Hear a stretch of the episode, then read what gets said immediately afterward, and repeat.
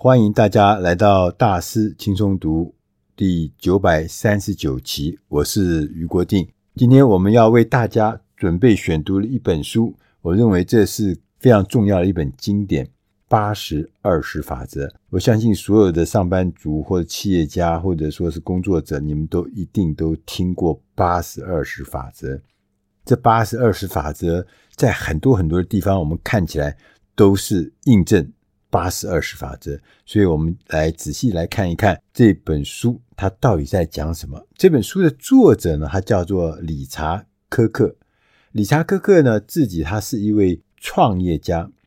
同时呢，也是一个投资者。他曾经在波士顿顾问公司呢担任顾问。那大家知道，波士顿顾问公司呢是跟 McKinsey 一样，是美国很大很大型的这种顾问公司。那他也曾经做过。贝恩管理顾问公司的合伙人，他自己也创办了一家咨询公司，叫艾德凯。那他这本书，他写的这本书《八十二十法则》呢，曾经被翻译成三十六种语言版本。虽然他这出版已经呃二十年了，可是呢，仍然在全球还是一个很重要的参考的管理书籍。这个观念呢，经过这么多年的岁月的印证呢，尤其是过去的这个传统的这个产业界的这个概念呢，是非常非常吻合的。那我们来看看什么叫做八十二十法则。它的基本概念呢，最早是由意大利的一位经济学家叫维佛瑞多·帕雷托，在一八九七年就推出了。他这个概念在一百多年前的时候呢。是因为这位意大利的经济学家哈帕雷托，他研究他研究十九世纪，就是一八多少年的时候，那个时候十九世纪英国的财富跟收入的分布，结果他发现有一个固定的一个数学上的一个关系，就是一个特别的发现。他发现什么呢？就是帕雷托发现哈。百分之二十的人口拥有百分之八十的财富。后来他又在很多很多的地方，我们大家也可以发现，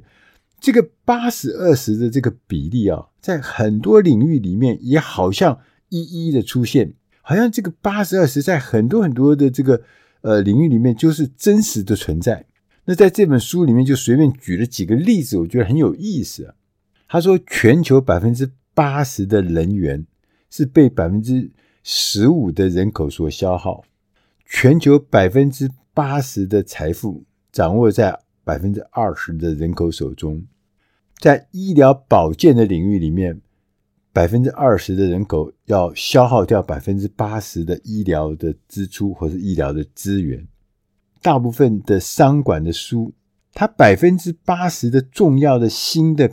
观念呢，其实是在百分之二十的文本中，这跟我们大师轻松读的概念一样，就是说一本书三百多页啊，其实你也可以把它浓缩成关键的一些小，对，把所有的重要精华全部插拉走。同时呢，作者还说，他说百分之二十的新上映的热门电影哈，它是会创造整个电影产业当年百分之八十的总票房的收入，也反过来讲，就是当年的。电影的票房百分之八十的收入是由百分之二十的那些热门的新上映的电影所创造。他还讲一个另外有趣的事情啊，他说百分之二十的在美国纽约证券交易所上市的公司，他们这百分之二十的公司，他们所创造的市场总值是占了当年市场的百分之八十，也就是市场的波动啊是下跌或者上升。的那个主要的百分之八十，是由那百分之二十的关键企业、关键上市公司所创造。那我们刚刚又谈到八十二十的法则，现在大家因为这本书很畅销嘛，所以大家也都非常非常的耳熟能详，大家都广为人知。但事实上呢，在这过程中是有一些原因的，就有一些人在推动这个事情。他也特别提到，他说在。哈佛大学有一位教授叫做乔治 ·K· 齐普夫，跟一位管理学家叫做约瑟夫 ·M· 朱兰。这个约瑟夫·朱兰呢，他的概念呢是很影响日本呢，推动品质革命。在一九五零年的时候呢，这两位教授呢，他大量的把这个观念呢推广到全世界去。所以呢，当时他们推动的这个八十二法则呢，是被称为叫做关键少数法则，甚至有人说是叫做最小努力法则。或有人说叫做数学不平衡法则，所以这两位老师呢，实际上他就是让这件事情真正落实到实务里面去。那我们在讲到说，无论在我们的工作中或在我们生活中，我们要如何来用八十二十法则呢？大家知道八十二法很简单，但是怎么来用呢？第一个，他讲八十二十法则分析的呢是依据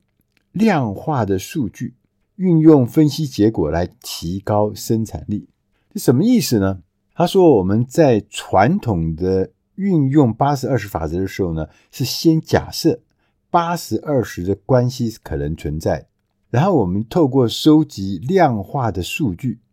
确认实际的比例有没有失衡的程度。啊，例如说，我们可能会发现可能是七十五二十五，而不是我们。刚刚讲的八十二十，那透过这个方法呢，我们资源呢可以集中在少数关键的项目上，实现呢最大的成果，或是呢想办法把原本放在那个效益不彰的百分之八十项目上的资源，把它移转，把它收回来，放到那个成效超好的百分之二十的项目上面，这样子我们才有可能创造出更多的成效，得到更大的收获。第二个方向呢，作者建议我们，他说八十二十的思维，我们这要了解他的思维什么？他的思维说，直觉假设八十二十的关系存在，一开始我们就要关注最有价值的关键因素，并且呢，提高这些关键因素的生产力。他这个意思呢，是指我们不要等到。我们明确可以衡量八十二十的模式出现的时候呢，我们不要等到它出现，我们事先更早的时候就先找出那个关键的二十在哪里。这个非常重要的关注重点呢，实际上先找出来，然后呢，我们要忽略其他大部分可能产生的价值很少的那部分，所以把关键要先找出来。所以，无论我们要做哪一种方法，他主张的理念是：第一个，赞扬和扩大优秀的表现，而不是想着去试图提高整体的平均水准。我们常会讲嘛，德智体群要样样均衡发展，对不对？我们从小就听。那这样看起来，我们的资源有限，我们要认产出更高。你不必把每一件事情都要平均水准，要全面提升、全面发展、全面突破，这是不容易的。应该是先把这个有优秀表现的那个部分要扩大，而且要赞扬它。第二个呢，理念他说，我们要专注追求少数方面的卓越，而不是努力的在许多不同的领域都要它达到及格。这也跟我们小时候读书还不太一样。小时候至少每样都要及格嘛，哈。但他在经营事业上面，他说不是这样子的。我们不是做一个普普及教育，我们也不是做一个这个通识教育，我们做的是专精。你现在可能是已经是博士，你可能是硕士，你要专精一门学问，把它做到尽善尽美。所以呢，在品质上，少数几个因素导致了大部分的。品质问题，听懂吗？就是说，少数我们刚刚前面讲的是少数会创造很大的成果，但是换一个角度来看啊，其实很多的问题是由少数几个因素构成的，就那几个地方是你最大的痛点。我们要消除这些关键因素，才有可能大幅提升品质。第二个呢，他跟我们讲，他说在资讯科技上，任何系统的百分之八十的效益都是来自系统最简单的百分之二十部分。其实，在我们日常生活中啊，我们也有相同的经验，就是说，你买了一个很复杂的这个科技的用品啊。他说，这个产品呢，百分之八十的使用只有用到其中百分之二十的功能，就是我们最常使用的是只有那百分之二十功能。我相信大家都有这种感觉。你不要讲别的，就看看你的手机哈，你会发现你手机可能有上百种功能，可能有几十种功能，你连知都不知道。但是你每天在用的那个功能不会超过十个，关键就是这样，百分之八十的时间都在使用百分之二十的功能。讲到这边，大家应该也有一点点感觉了哈，那就是说那怎么办呢？他说还有很重要的事情。有很重要的概念就是，我们要尽量把效益不高的工作外包出去。这我们在呃大师轻松读前面几本书也曾经讲过，提高效率的部分就是做你最专长的部分。你不专长的事情，你可以把它包出去，外包出去，可能是那些人会比你还专长，他做的比你还有效率。我们要让自己专注在效益最高的领域，将资源呢集中投入在那些。关键的生产活动中，所以呢，我们的产品线你会发现，我们的产品线中有百分之二十的关键产品线，它会为我们带来百分之八十的利润。但对于这些产品呢，你应该要将全公司的资源倾注在这些关键的产品线上。同样的，他说百分之二十的顾客会。贡献百分之八十的营收，就是那个关键的大客户会得到百分之八十的营收。他为了这些顾客啊，整个公司呢都该以顾客为导向，就是说，我们所有的资源，我们所有的行销计划都应该集中在关键的部分。讲到这边，我不知道大家会不会有一些疑问哈，就是说事情是这样子的吗？其实讲到这边，我自己也有疑问哈。他说：“你要把百分之二十的那个关键的那个产品或服务那个生产线，要把所有的资源尽量倒在这上面。那那些百分之八十产出比较少的东西，你就不要去管它，不要去投入太多资源。那这是到底对不对？其实啊、哦，这也有人提出不同的看法。他就说：为什么大企业哈，大企业很难做创新？为什么大企业很难？”在创新上面有任何的成就跟成果，关键就在这，因为他们只做那个利润高的部分，他们把所有的资源都放在那边，所以他们对于那个新兴的什么破坏式创新，他们不太关注，他们也不愿意，甚至高阶经理也不愿意说，哎，我要去做一个新创部门，我在这个原来成熟的部门做得好好的，做得快乐的不得了，所以这个事情呢，也有一些人对八十二十原理呢，他是有一些看法的。那你在想，他的意思呢？其实是说你在经营上面你八十二十，但是呢，不要忽略那剩下的百分之二十的资源。那百分之二十的资源你要用在哪里？这是你要去想的。这也是为什么很多的企业，我最喜欢举的例子就是 IBM，在一九呃八零年代的时候，那个